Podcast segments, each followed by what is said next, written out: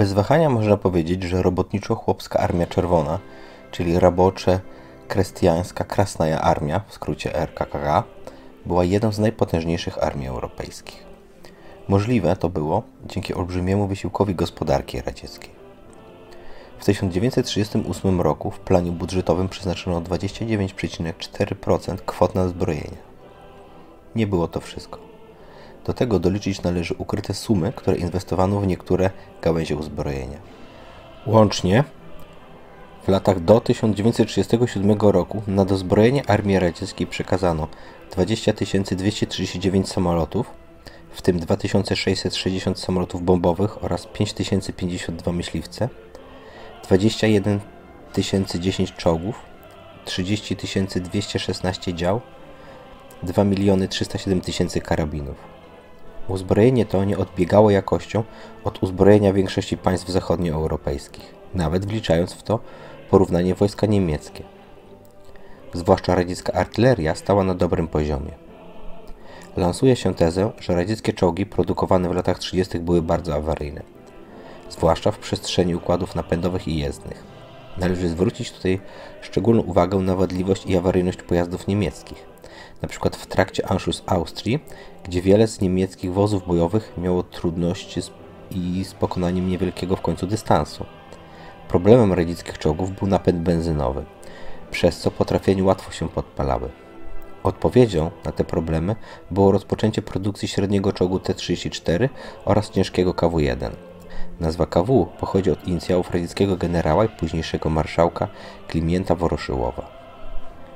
W skład lotnictwa radzieckiego lat 30. wchodziły samoloty myśliwskie I-5 oraz I-16. Dobre konstrukcje, jednak nie były zbyt szybkie. Lotnictwo bombowe to samoloty typu SB, DB i TB.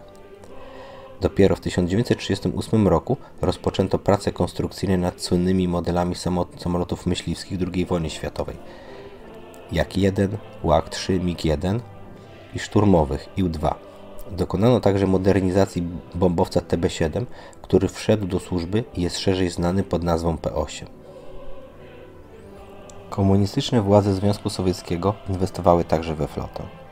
W latach 30. istniały cztery floty: bałtycka, czarnomorska, północna i Dalekiego Wschodu. Należy do tego zaliczyć także flotylę kaspijską, amurską i dnieprzańską. W latach 1937-1939 wprowadzono do służby 144 nowe okręty, w tym 22 niszczyciele, 26 trałowców i 38 okrętów podwodnych. Łącznie w momencie rozpoczęcia wojny flota posiadała 3 okręty liniowe, 4 krążowniki, 40 niszczycieli i stawiaczy min, 38 kutrów torpedowych, 184 okręty podwodne oraz 279 innych mniejszych jednostek. Radzieckie wojska lądowe w latach 30. składały się w większości z dywizji terytorialnych. W 1933 roku było ich 74%. Jednak powoli dywizje te były zastępowane regularnym wojskiem. W 1935 roku pozostało tylko 23% dywizji terytorialnych. W roku 1938 nie było już ich w ogóle. Rosjanie posiadali 82 regularne dywizje. Na wypadek wojny przewidziano wzrost ich liczby do 172. Dywizja etatu wojennego 1938 roku składała się z trzech pułków strzelców, z których każdy liczył 3282 żołnierzy. W skład pułku strzeleckiego wchodziło również 6 czołgów T-27, 6 dział 45 mm, 6 dział pułkowych 76 mm, 10 moździerzy, 111 ręcznych karabinów maszynowych, 54 CKM, 3 przeciwlotnicze karabiny maszynowe, 14 wielkokalibrowych karabinów maszynowych, samochody 3 lekkie, 8 ciężarowych, ciągniki 411 oraz 609 koni. Pomijając organiczną artylerię pułkową, dywizja strzelecka posiadała dwa pułki artylerii. Lekki, w skład której wchodziło 20 armat polowych 76 mm, 16 haubic 122 mm oraz haubiczna, w skład której wchodziło 12 haubic 122 mm i 12 haubic 152 mm. Dywizja posiadała także samodzielny batalion rozpoznawczy liczący 365 ludzi, który posiadał na swoim stanie 10 samochodów pancernych oraz samodzielny batalion czołgów liczący 220 żołnierzy, posiadający 15 czołgów T-26 i 22 czołgi T-38. Etatowo dywizja piechoty liczyła 1245 oficerów, 2291 podoficerów i 13 261 szeregowych, łącznie 16 797 żołnierzy. W 1939 roku część dywizji strzeleckich zwiększyła swoją liczebność do 18 968 żołnierzy i dodano po 16 czołgów do batalionu rozpoznawczego, likwidując jednocześnie dywizyjne bataliony czołgów.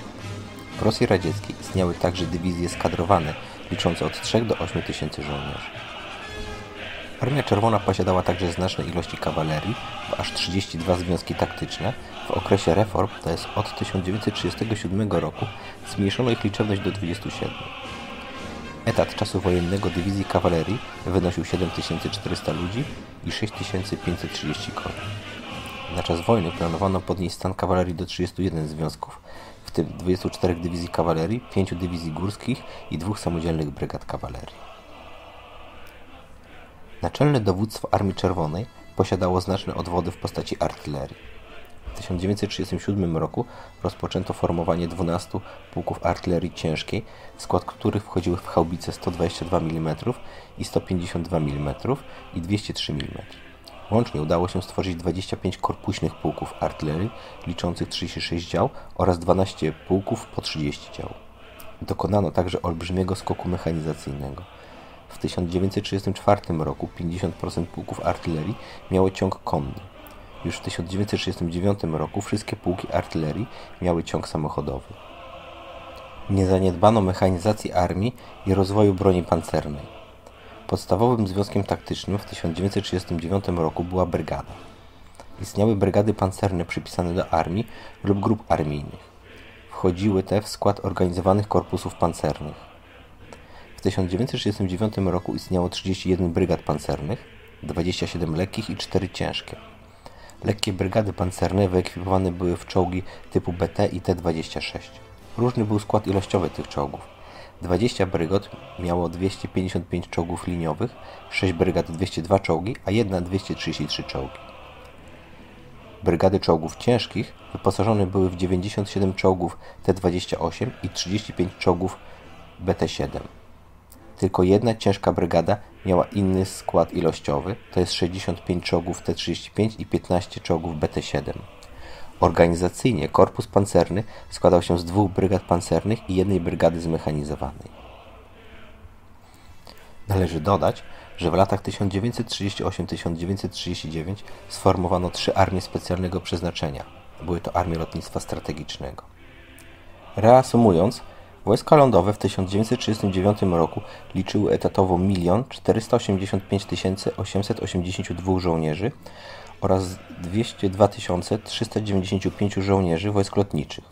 Łącznie 1 688 187 żołnierzy. Kawaleria to około 150 tysięcy żołnierzy. Wojska pancerne to kolejne 106 tysięcy. Warto uzupełnić, że według stanu na 20 października 1939 roku w linii było 10 094 samoloty, w tym 270 TB, 819 DB3 i 2995 samolotów typu SB.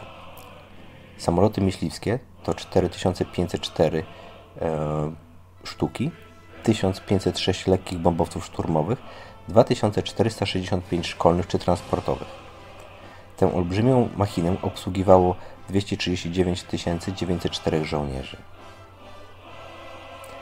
Pod koniec sierpnia 1939 roku na terenie Kijowskiego Okręgu Wojskowego i Białoruskiego Okręgu Wojskowego znajdowały się 44 dywizje strzeleckie oraz inne liczne związki kawalerii, broni pancernej, lotnictwa, broni specjalnych, artylerii, bez mała czwarta część sił Armii Czerwonej.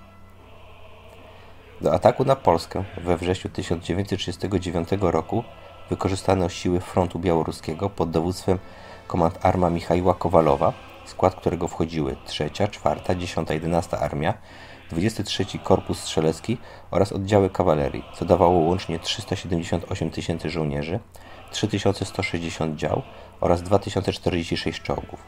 Od południa atak prowadziły siły frontu ukraińskiego pod dowództwem komand Arma Siemona Timoszenki, który miał pod swoimi rozkazami 5, 6 i 12 armię, liczącą łącznie 239 tysięcy żołnierzy, 179 dwa działa, 2330 czołgów.